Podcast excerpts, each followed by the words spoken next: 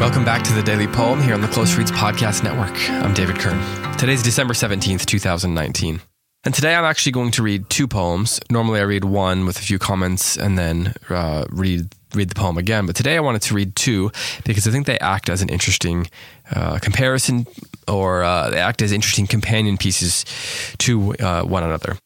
The first poem that I'm going to read is Joseph by G.K. Chesterton. And then the second that I'm going to read is William Butler Yeats' The Mother of God.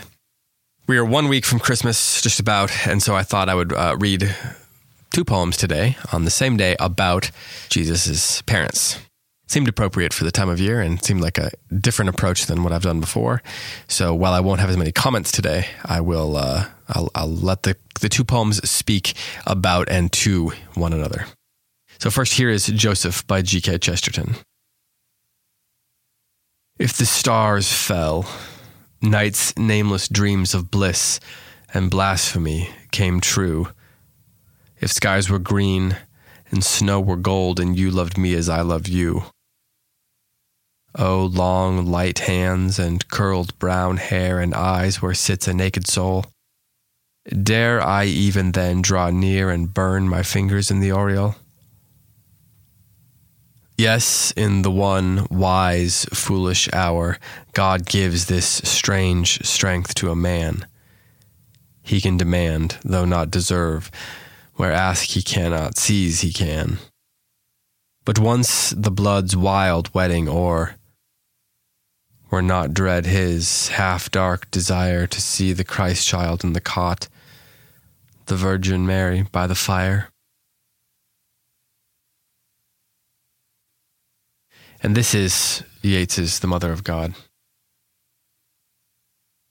The threefold tear of love, a fallen flare through the hollow of an ear, wings beating about the room, the terror of all terrors that I bore the heavens in my womb.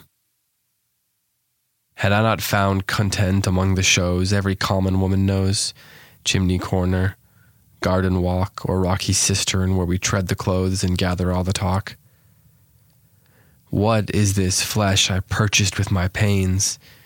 This fallen star my milk sustains, this love that makes my heart's blood stop, or strikes a sudden chill into my bones and bids my hair stand up. So, in just a second, I'm going to read them both to you. But a couple things that I find interesting are the way both poems touch on or, or examine the concept of terror, uh, to borrow the, the third word of the, the Yeats poem, the idea of, of fear, of, of the overwhelming task at hand in being the parent of the savior of the world. The, the fears are, are slightly different, but both poems touch on that, and I think that the the comparison and the way the two poems touch on fear is is telling and meaningful. And then, of course, the first line of the Chesterton poem on Joseph is is uh, begins if the stars fell, and then we get a semicolon. In the Yeats poem, we get the phrase a fallen flare through the hollow of an ear. And then in the final stanza of the Joseph poem, we get this but once the blood's wild wedding o'er, were not dread his half dark desire to see the Christ child in the cot, the Virgin Mary by the fire.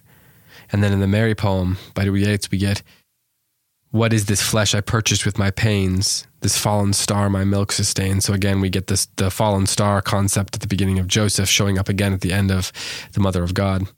And then she says, This love that makes my heart's blood stop.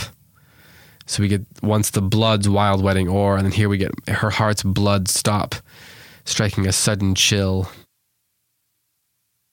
And so I, I find the imagery and the and the, the language in these poems to be really interesting because they they touch so much on on like I said terror and fear and I wouldn't say that either poem is particularly ends with this dramatic hopeful gesture or line or concept or or perspective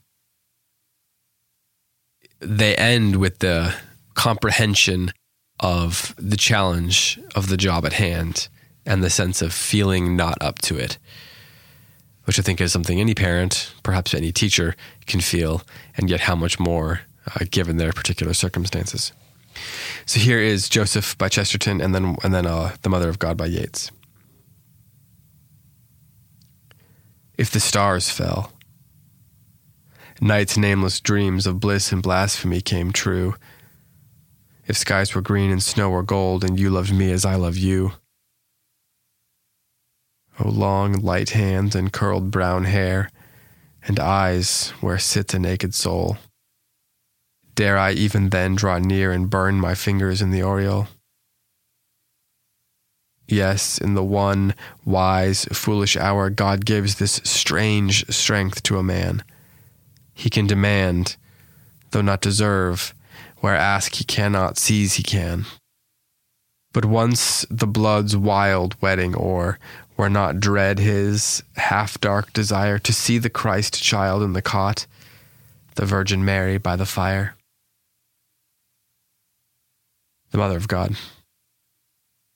The threefold terror of love, a fallen flare through the hollow of an ear, wings beating about the room, the terror of all terrors that I bore the heavens in my womb.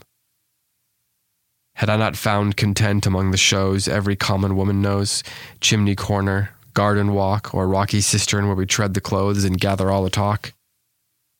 What is this flesh I purchased with my pains? This fallen star my milk sustains, this love that makes my heart's blood stop, or strikes a sudden chill into my bones, and bids my hair stand up.